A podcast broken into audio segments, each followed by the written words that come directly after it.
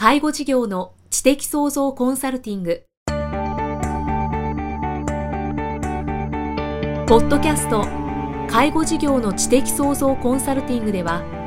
介護事業サービスを充実させるヒントはもちろん介護事業特有のマーケティングや数字を具体的にするアカウンティングの知識を身につけていただける番組です。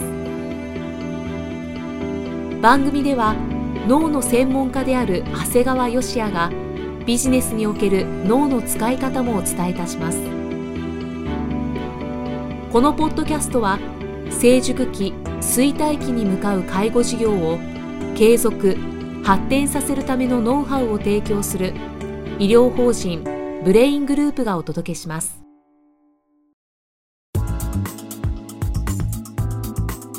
こんにちは、生きみえです。介護事業の知的創造コンサルティング。今回は第114回目です。長谷川先生今回もよろしくお願いします。よろしくお願いします。さて今回はどんなお話でしょうか？前回まではですね、まあ、いわゆるこれから多子時代多くの方が亡くなる時代に、まあ、いわゆる急増する有料老人ホームやグループホームサービス付き高齢者住宅のいわゆるですね入居する場合の費用面の話をさせていただいたんですが、はい、まあ、今回はその中のちょっと質内容のことの話をしたいと思うんですね。まあ、皆さん今あんまり普通に生活されてると気が付かられないのかもしれないんですが実はこう皆さんの周り本当に全国でものすごい勢いでですねこれらの施設が今乱立してるんですね。有料老人ホームだとか高齢者住宅ですねサービス付き高齢者住宅、実は今バブルと言われているぐらいなんですね。はい、でまあ、これらの施設と、まあ、従来からある国が整備している特別養護老人ホームや老犬との違いはまあ、正直外観だけ見ててもほとんどわからないし、うん、まあ、あの実際働いてる職員でもですね自身の職場の正式な施設名称を知らない人がいるぐらいなんですそうですか。お前どこで働いてるの？介護施設で働いてる。介護施設のなんどういうとこ？っていうとえっていう。特別養護老人ホームで働いてます。老人保健施設で働いてます。有料老人ホームで働いてます。サービス高齢者住宅で働いてます。ってことが明確に言えない人は結構います。あそうですか、はい、まあ、その素人目から見てもうまあ確かにその名称が違うので、はい、まあ、内容もちょっと違うのかなっていうことは分かるは分かるんですけどね。まあ、実はですねこの民間がですね整備している有料老人ホームやグループホームやサービス付き高齢者住宅っていうのは実は国としてもなんだけどあまり重度化する人は実は想定してないんですよね。あそうなんです、ね、ある程度、まあ、介護度で言ったら大体1から3ぐらいの方を考えていて、まあ、4から5の人に関しては国が整備している特養や老犬でいいんじゃないかっていうのが実はそういう設定になってるんですね。ただ振り分けがただ現実にやっぱ皆さん、まあ、費用面のこともあるもんですからそれこそ介護度がある程度軽くても特養や老犬に入りたいっていう人が一斉にそこに集中して何年待ちということが起きているし、うん、で逆にや本来はまあグループホームやサービス付き高齢者住宅や有料老人ホームに行ってもうどんどんどんどん重度化しちゃってるのにまたそのままずっとそこにいたりとかですね、うん、うまく国が思ってるようになってないのが現実なんですね。はい、だから逆に言うと今申し上げたその民間が整備している有料老人やサービス付き高齢者住宅っていうのはやっぱり医療度の高い方はあまり見てもらえないことが多いんですね。だから結果として家族はこれで対の住処なんだろうなと誤解しているだけで実際には対の住処になりにくいんですね。だからこれはやはりこう国もそれぞれの施設も比較的介護度の軽い方を想定していてですね、はい、ですから介護度が重くなったりするとどっか移ってくれって言われることが多いわけなんですね。うんまあ、そうすると家族にしてみればねなんとかこう最低でも月額20万程度払ってきたのにねそれ上で最後見てくれんのかっていうことをねあの思われるかもしれないんだけど実はこれはですね皆さん自身が知ってていただかなあかんのはですね、はい、こういう施設に入ってもですねやっぱ最後までまあ見てもらえるという状況であれば見てもらえばいいわけで、まあ、別にお金の面で、えー、問題がなくあの施設の人も見てくれるといえばあえて自分から動く必要はないんですが、はい、一応入ったからといって安心することなくですね実はそこに入居したと同時に実は特別養護老人ホームや老人保健施設の申し込みをしていくってことがとても大事なんです、うんうん、そうするとそこにはすぐ入れませんからそこでまあ2年3年場合によっては45年待っておいてでまあその入所された人のが年齢とともにまたこう介護度が重くなったらちょうどそこに入れると、うん、そうするとその時には費用負担も少し軽くなるもんですから、はい、家族としても楽になるよということなんですね。そうですね。だからあの実はこういう今言ったような流れですね、い、わゆる軽い中ぐらいの介護度のうちはその民間のところで行き最後は重度に行く。それは費用面でも民間は高いけど最後の重度のところは割と安い。特や老犬は安いっていうのは、うん、だから本当はそういう僕が今言った流れっていうのは、まあ、言われてみれば納得しますよね。はい、でこれね実は知らない人すごく多いんですよ。うん、だから逆に言うとお金がなくギリギリなのに特養や老犬に申し込むことなくずっと高い20万の家賃払い続けて最後貯金がなくなっちゃって困って途方に暮れるケースがあるってそういうことなんでねこれねなんでかっていうとね実はこういうのを本当は教える人がいないんですよね。で皆さんえケアマネは？って思われるわけね。普通今世の中で活躍してるのはケアマネージャーが活躍してるんだけど、はい、ケアマネージャーとは家族ですっごくいろいろコミュニケーション取ってるんだけど実はケアマネージャーっていうのは在宅の生活を維持するためにいるものなんです、うんうん、だから今言ったように施設に入っちゃった人たちの後は実はケアマネの範疇じゃなくなっちゃうんだね。あなるほど。だから今僕が言ったような、別に特別なことを言ったわけじゃないんだけど当たり前のような流れっていうのをほとんど誰も家族の方が知らない。もしくは説明を受けていないケースがすごく多いんですね。これは一番に把握しておかなくてはならない、ね、そうなんです。特にその費用負担がね、はい、逆に月額20万っていうものが皆さんなんでその月額20万が払えないかっていうのは制度が何年続くか分かんないからなくなっちゃうわけですよだから例えばこれが3年って決まったら逆に3年分は貯金で何とか対応できるって可能性はある。はい、でその後に特養老犬に入れたらあとは年金で回せるんであれば3年分だけ貯金取り崩せばいいってことですから、うん、まあ、年金がすごくたくさんある方はもうずっとその気にしなくてもいいわけなんだけども、はい、ですから実はこの知識っていうのは僕は外来でやってると家族の方すごく納得される、うん、で皆さん今聞かれても別にそんな驚くべきことなのと思うかもしれないんだけど実はこれを説明してくれる人っていうのは実は今の介護保険制度ではケアマネージャーでもあんまり説明してもらってないっていうことなんですね。あそうなんですね。でまあこういった現実がありながらですねですからまああまりこう中等度の人を見るべきところでですね実は国はですね50万人見とってもらおうって考えてるわけだから一体どうするんだろうっていうのが正直なところではあるんですね。はい、まあただあの皆さんに気をつけていただきたいのはですねこれだけ今有料老人やですねサービス付き高齢者住宅がたくさんできてるもんですからいわゆる異業種の方がですね、まあ、言葉悪いんだけど目先の利益に目がくらみ進出してるケースも結構見られるんですね。で一体そういう人たちと話するともう何も知らない、はい、どんな利用者さんを見るのか、うん、見るだけならいいんだけどどういう人があなたのとこ見れるのかっていうことも曖昧なんですよね。はあでとにかく安く建物を作るもんですからもう居室の設計にも何の工夫も理念もなく単に安く部屋だけ多くというところも結構あります。はい、だから皆さんもそういう施設をですね検討する場合はやっぱり運営会社を吟味されることをお勧めしますね。そうですね。どういう会社がそこを運営しているのか。うん、それは何か目安というのはありますか？そうですね。あのやっぱり一般的におすすめなのはやっぱり社会福祉法人。いわゆる昔からそういった特養や老犬をやっていたところが新たな事業展開でやってる社会福祉法人や医療法人。なんかがやっぱりもうこれらの社会福祉法人や医療法人はもう従来からの医療介護の中でやっぱり運営をずっとしてきてますので、はい、その中で、まあ、広げるというと言葉があれなんだけど、まあ、対象の利用者さんを増やすという意味で広げてる運営ですので、まあ、正直あまりひどい運営をすることはあまりないんですね。うんうん。はい、あの本当にこれは皆さんですね今の時代情報を集めると同時にやっぱり自分でまず見ることですよね。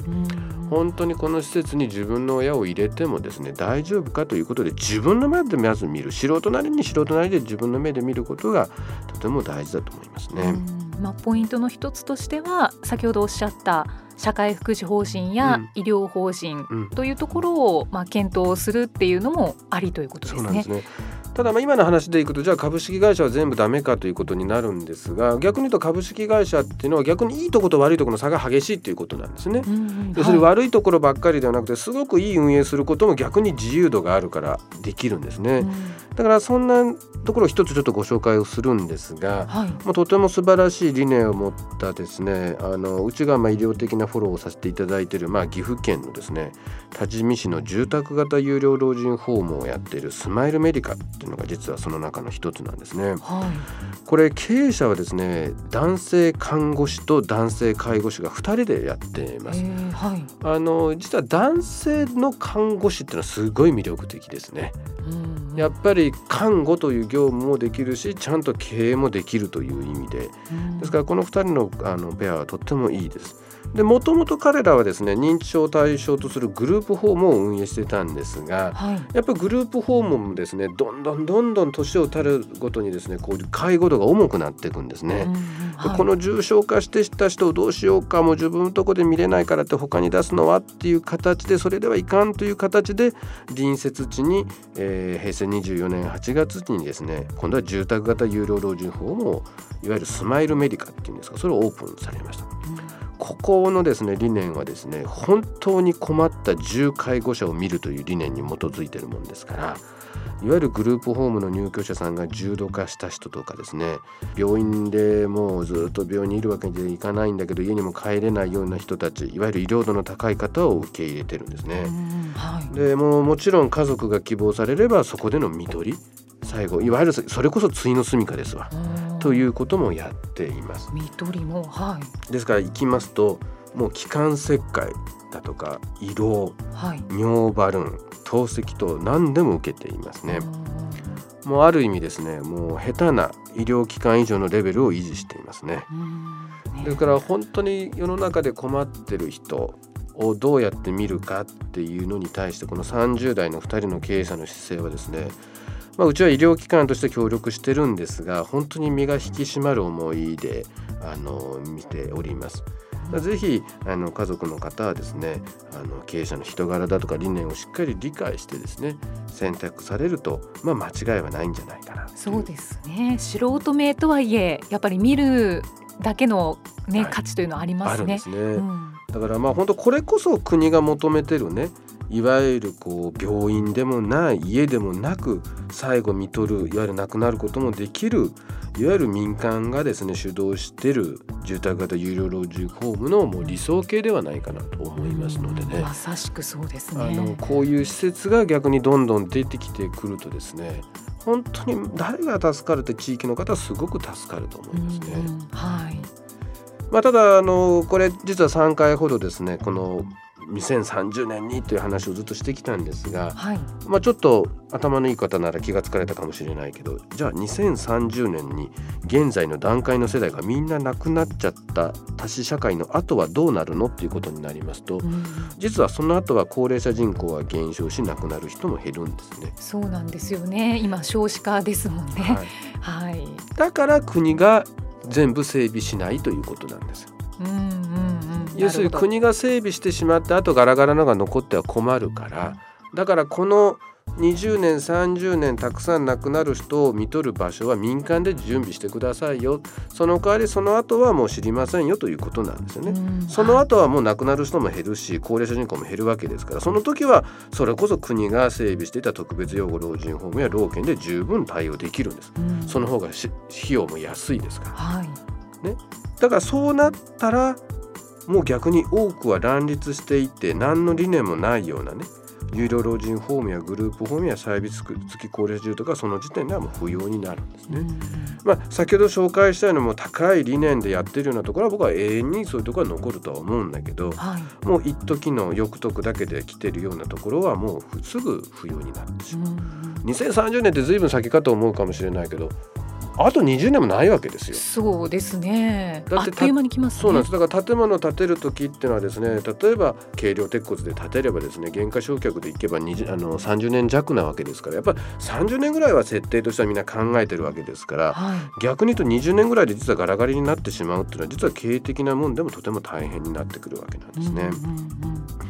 で実はこれらの施設って最近の流行りというのは実は地主さんが建て貸ししてるケースが多いんですね。はい、そうすると流行らなくなったらその時点で事業主さんは抜けてっちゃうだけなんです。そうすると事業主さんは誰も入居しない建物だけが残ってしまうんですね。これは実は以前もお話ししたことがあるかもしれないんですがいわゆる、えー、地主さんがこれからはアパート経営じゃないですよ介護事業で介護事業所に建物建てて貸しませんかっていうので実は騙されてませんかっていうことが。そうですよね、はい、だから今地主さんのところにいっぱいそういう話が言ってるはずなんですが、はい。えー、目先の10年20年はいいかもしれないんだけども、まあ、10年20年でも今ガラガラのとこは正直あるわけです、うん、だからでももっと2030年以降になるとあの悲惨なこともあり得るんですよということになります。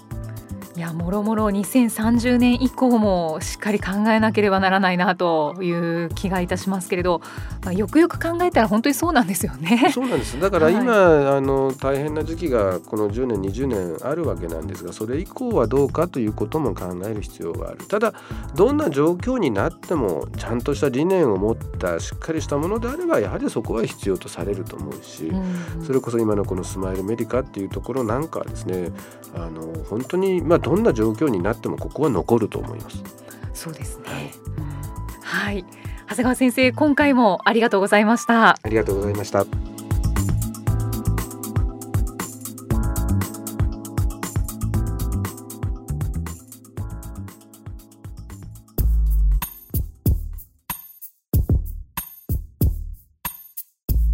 今日のポッドキャストはいかがでしたか？